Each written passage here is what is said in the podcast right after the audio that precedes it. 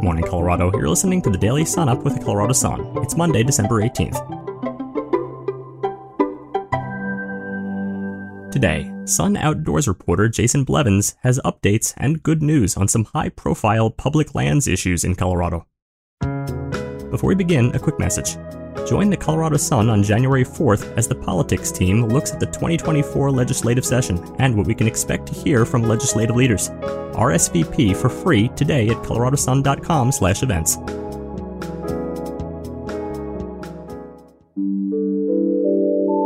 Now, let's go back in time with some Colorado history.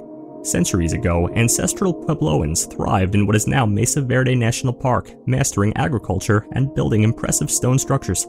Their most notable creation, Cliff Palace, was rediscovered on this day in 1888 by ranchers Richard Wetherill and Charles Mason.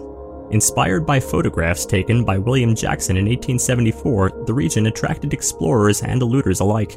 Attempts to prevent artifact theft culminated when President Teddy Roosevelt established Mesa Verde as a national park in 1906. The park, expanded in 1913, encapsulates Colorado's rich prehistoric legacy, safeguarding remnants of a civilization that once thrived but mysteriously abandoned the area following a severe drought in the late 1200s. Before we continue, a quick thank you to our members who make it possible for the Colorado Sun to bring you your news about our beautiful, complex state. If you aren't yet a member, consider joining now to support local journalism and gain access to member newsletters. Start your membership today at coloradosun.com/join. Next, our feature story. Hey, happy Monday, everyone, and thanks for joining us today. I'm David Krause, one of the editors here at The Sun, and I'm always excited to be here for a Monday session of the Sun Up with Sun Outdoors reporter Jason Blevins. Hey there, Jason. Yeah, DK. Jason, a lot of movement in the past week on a number of fronts as far as Colorado uh, land use and uh, public lands. So let's just jump in. We got a little bit of a litany of updates. Um, so let's start with Jason. Big development, especially for the uh, world of 14ers access as well as landowner liability. Um, you had a story last week JB, uh, the man who owns the land that includes Mount Democrat, uh, south of Breckenridge, has sold the land to the state. Uh, Jason, what's the details on that um, uh, recent sale, bud? Exactly. Um, fellow that owned a miner that owns uh, lots of acres along the DeCalibron Trail, which accesses three, four, 14ers above Alma there in Park County um, in the Mosquito Range.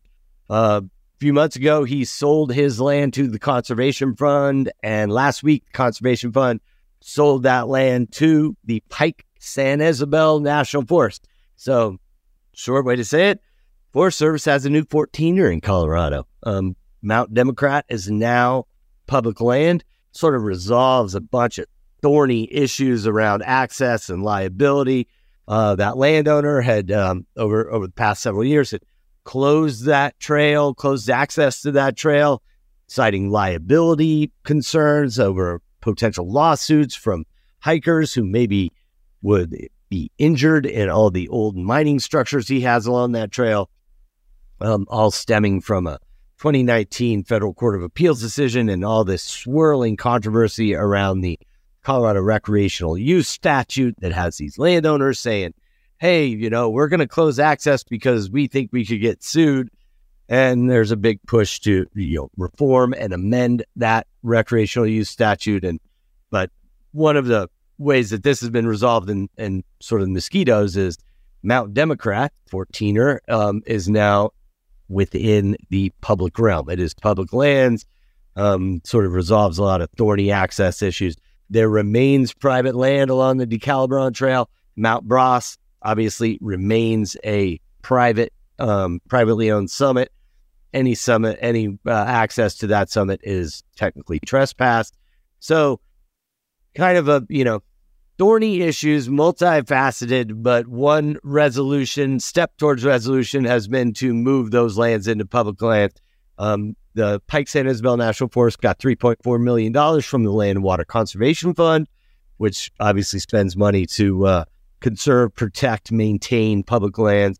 And um, the Pike San Isabel, they're not saying exactly how much they spent for this this 289 acres on Mount Democrat, only that it was a portion of the 3.4 million that came from the Land and Water Conservation Fund. And an interesting uh, sort of quip talking to the uh, acting supervisor over the Pike San Isabel, Jason Robertson, and he says that there's more coming.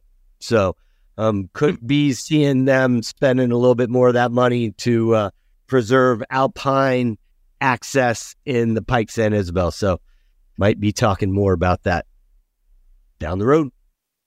Yeah, that's something that I know uh, you've uh, paid attention to. Uh, we've talked about it on the podcast a few times as far as landowner liabilities and the um, the statutes and all that. So always interesting to see something develop out of there.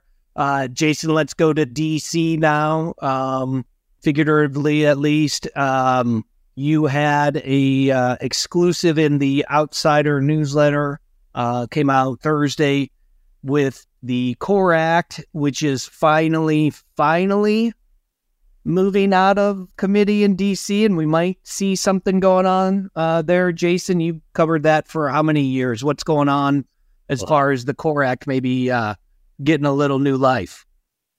Yeah, what they call this back in the day, so it was like hidden gems when uh, um, Jared Polis was a congressman. Um, yeah, so this is uh, 10 years of work for this Core Act. Um, Michael Bennet, Senator Michael Bennet, uh, legislative proposal that he built uh, to protect about 420,000 acres in Colorado, increase federal protections for those lands, create some new wilderness areas down in the San Juans, create a Camp Hale historic area, create, you know, national or a conservation area around the Continental Divide, suspend oil and gas drilling around uh, the Thompson Divide. So, big proposal um, he's been pushing this every year for about five years. It finally moved out of committee on uh, on Thursday morning. Very anticlimactic, sort of no no discussion, roll call vote. Um, it went bipartisan. Um, senator from Alaska, Republican senator senator on the U.S. Senate Energy and Natural Resource Committee voted to approve it, sort of proving the uh, Western values of uh, public land often supersedes partisan sort of voting and issues. Uh, but sort of a big win. And in the history of the Core Act, this is the farthest it's been. so it's back on, it heads to the Senate floor. It's already on the uh, House of Representatives floor. So hopefully we, I don't know, those guys are hoping that maybe they can get some discussion, actually get some movement on that. Um, and that's, uh, like I said, the furthest it's been along. Important to note that also last week, um, the Forest Service proposed a, a rule that would remove mineral exploration and oil and gas drilling from 225,000 acres in the Thompson Divide. Thompson Divide is a big sweeping patchwork of public lands south of Glenwood Springs, sort of Glenwood all the way to Crested Butte. Oh, we wrote wrote about that last week. Very big deal because it includes um, removing moly mining from Mount Evans, Emmons, the uh, Red Lady above Crested Butte, which is a nearly 50 year fight that they've been scrapping with um, mining companies trying to pull all. Everybody wants moly out of that beautiful mountain up there, and the folks in Crested Butte, sort of a community defining fight out there to uh, to block mining on that on that Red Lady Peak. So, um, pretty pretty big shaking news out of the public lands there in the Thompson Divide last week. Uh, Jason, let's switch gears. Uh, next one on the list. You spent a good amount of time over there uh, earlier this spring. The Dolores River Canyon protection proposal. Um, kind of some uh, battling bills, as it were. Um, some new conversations about the uh, conver- uh, conservation and rec area around the lower Dolores. Uh, JB, w- what do we know as far as getting some protections over in that part of the state? Also, that committee, this um, Senate committee, also moved um, uh, Senator Bennet, Senator Hickenlooper's bill called the Dolores River National Conservation Area and Special Management Area Act. Um, it's going to protect, increase protections for about 68,000 acres around the river. Um, Congresswoman Boebert is also on board with that one. Sort of an interesting uh, alliance there in terms of uh, public lands bill. Um, and that would, you know, basically create special protections, conservation, special management areas, recreational access around that l- lower Dolores River um, for 68,000 acres. It, it also removes uh, sections of the river from wild and scenic river designation and allows for existing mining operations, a lot of uranium mining around that area. Um, but there's a con- another effort to create a national monument around that area, much larger, as as large as 500,000 acre national monument around that uh, Dolores River area. So significantly big, bigger push, and it sort of reflects the the the struggle in Congress to get these public lands acts. Like I said, Core Act has been proposed for a while, but we got Camp Hale, Continental Divide National Monument created through um, the Antiquities Act by President Biden um, President Biden also uh, pushed the Forest Service to remove mineral rights from the Thompson Divide. So there's like these two competing kind of approaches to getting public lands conserved in in the West. One is through Congress, which you know up to Thursday before that bill actually moved to the um, Senate floor, hadn't been a lot of movement in Congress on you know the Core Act and these these bills. But presidents seem to be using the Antiquities Act, and that might be a more um, productive way for conservation advocates to get their you know bills across. So there's a there is a sort of competing push down on the Dolores River to create a national monument, which would be significantly bigger than the uh, conservation area and special management area, um, which was part of the package of bills that moved along through the uh, Senate committee last Thursday morning. Jason, did um, Obama use the antiquities yeah. to preserve or to make the Brown Canyon, uh, Browns Canyon National Monument? Yes. Do you remember? Yes, he yeah. did. And um, uh, President Clinton did Bears Ears and you know other other national monuments. Every president seems to be really fond of using the Antiquities Act. It's a it's a uh, it's an easier tool than maybe than uh, negotiating through you know split partisan issues in, in Congress in terms of land conservation. Um, as you know, you know Republican uh, Congresswoman Boebert calls a lot of these things a land grab. Um, she calls Core Act a land grab. So um, some some different positions, political positions in Congress on some of these public lands and land conservation bills that uh, has sort of elevated the idea that the Antiquities Act is is an easier tool to use in terms of uh, expanding and creating.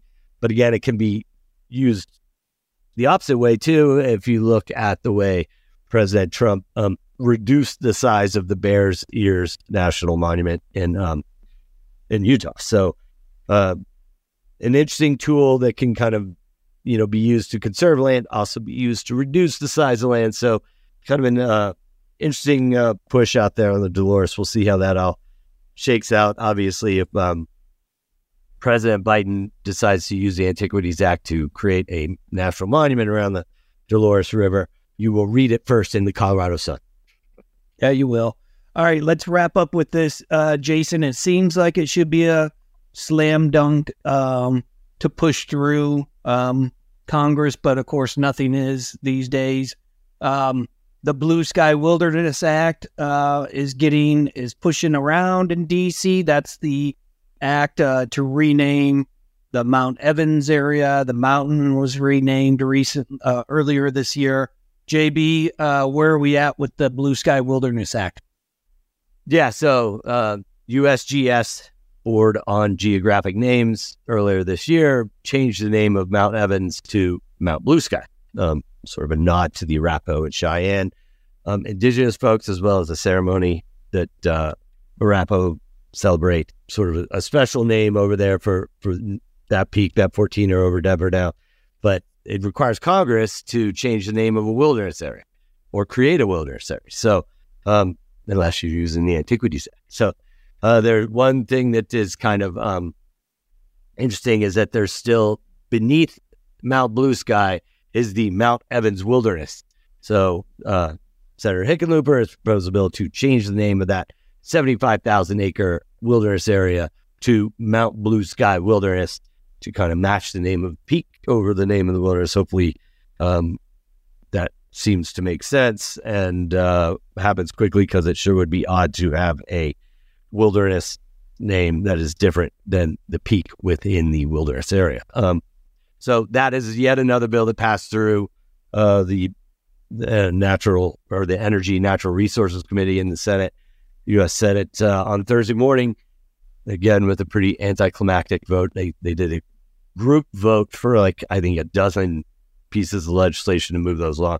They'd already passed through subcommittees and things like that. So, um, pretty yeah, like like we said, start this off. That was sort of a pretty pretty big morning for Colorado public lands up there in DC. JB, always great uh, having you tracking these things and all your fingers in the pie, uh, so to speak, and, and and making sure we're updated. Looking forward to it. I know you're also chasing all the news on the Wolf reindu- uh, reintroduction, probably going on this week. So appreciate the heads up on that. Uh, I want to thank everybody for sticking with us on this edition of the Sun Up. If you want to read more about these stories and the Colorado outdoors, go to coloradosun.com and click on that outdoors tab at the top of our homepage.